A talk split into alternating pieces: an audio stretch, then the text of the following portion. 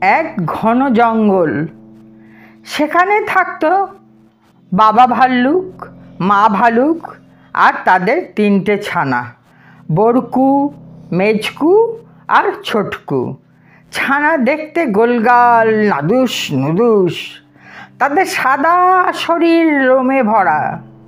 মা ভালুক যখন ছানাদের নিয়ে রোদে খেলা করত, তখন দূর থেকে একটা দুষ্টু নেকড়ে ছানাগুলোকে দেখত আর ভাবতো, আহ, ধরতে পারলেই নরম তুলতুলে মাংস, কপা কাপ খাব। লোভে তার জিভ দিয়ে জল আসতো। কিন্তু মা ভালুক সব সময় ছানাদের পাহারা দিত, তাই নেকড়ে আর তাদের ধরতে পারতো না। একদিন হলো কি, মা ভাল্লুক, বাবা ভাল্লুকের সঙ্গে জঙ্গলে খাবারের খোঁজে বেরোলো। যাবার আগে ছানাদের ডেকে মা ভাল্লুক বলল, খবরদার, তোমরা কেউ বাইরে যাবে না। যতক্ষণ আমরা না ফিরে আসি, বাইরে বেরোলেই কিন্তু দুষ্টু নেকড়ে খপাত করে ধরবে আর কর কর্মড়িয়ে চিবিয়ে খাবে। বড় ভাই ভালুক ছানা।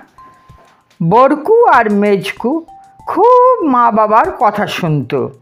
আর তার মাথা, তারা মাথা নেড়ে বলল হ্যাঁ মা, আমরা কেউ আর বাইরে যাব না। মা বাবা চলে যাবার পর ছোটকু জানলা দিয়ে দেখল, বাইরে সুন্দর রোদ উঠেছে। তাই ভারী ইচ্ছে হলো বাইরে যেতে। বরকু আর মেজকু তার মনের ইচ্ছে জানতে পেরে বারবার বারণ করতে লাগল, ভাই, মা বাবার কথা শুনতে হয়। দেখ না, মা কত যত্ন করে আমাদের জন্য মধু আর জল রেখে গেছে। ভাই, মা, মার কথা শুনতে হয় ভাই। দেখ দেখ না মা, কত মধু, কত জল। এসো আমরা বাটি ভর্তি করে মধু খাই। তারপর মায়ের কথা মতো ঘুমিয়ে পড়ি। দাদাদের কথা মতো ছোটকু ওদের সাথে মধু খেলো। তারপর সবাই মিলে শুয়ে পড়ল। দাদারা ঘুমিয়ে পড়লে ছোটকু পা টিপে টিপে দরজা খুলে বেরিয়ে পড়ল। আর যায় কোথায়? দুষ্টু নেকড়েটা থাট করে বেরিয়ে এসে যেই না ছোটকুর পা বা দিয়েছে বাইরে, অমনি সেই নেকড়েটা ছোটকুকে এসে ধরে ফেলল। ছটকু চেঁচাতে লাগল, বাঁচাও বাঁচাও বড়দাদা দাদা আমাকে বাঁচাও। ছটকুর চেঁচানি শুনে দাদারা ছুটে এসে নেকড়েকে তাড়া করল। আর নেকড়েটা এমন জোরে কামড়ে দিল যে নেকড়েকে ছোটকু, ছোটকুকে ফেলে দিয়ে সে ছোঁড়া খোঁড়ে খোঁড়াতে পালিয়ে গেল। আর নেকড়ে এমন জোরে কামড়ে দিল যে নেকড়েকে ছোটকুকে ফেলে পালিয়ে বাঁচল।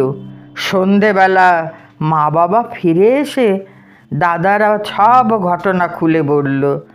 বাবা ভালুক ছোটকে বুঝিয়ে বলল, দেখলে তো মা বাবার কথা না শুনলে কি হয়?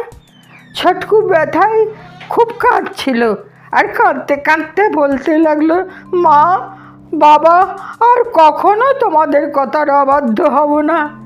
মা ভাল্লুক ছোটকুর কাটা জায়গায় গাছগাছলার রস লাগাতে লাগল আর আদর করে বলল, ছোটকু সোনা, বাবা মার কথা সব সময় শুনতে হয়।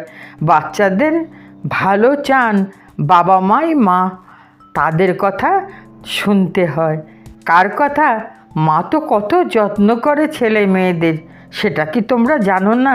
সারাক্ষণ তো তোমাদের সঙ্গে কত কথা, কত গল্প, কত মিষ্টি এইসব করে তোমাদের মানুষ করেছি। তুমি আমার এই একটা কথা শুনলে না, সেই নেকড়ে এসে তোমায় ধরে নিয়ে গেল, কামড়ে দিল তোমার পা। বলো তো তোমার কত কষ্ট হচ্ছে?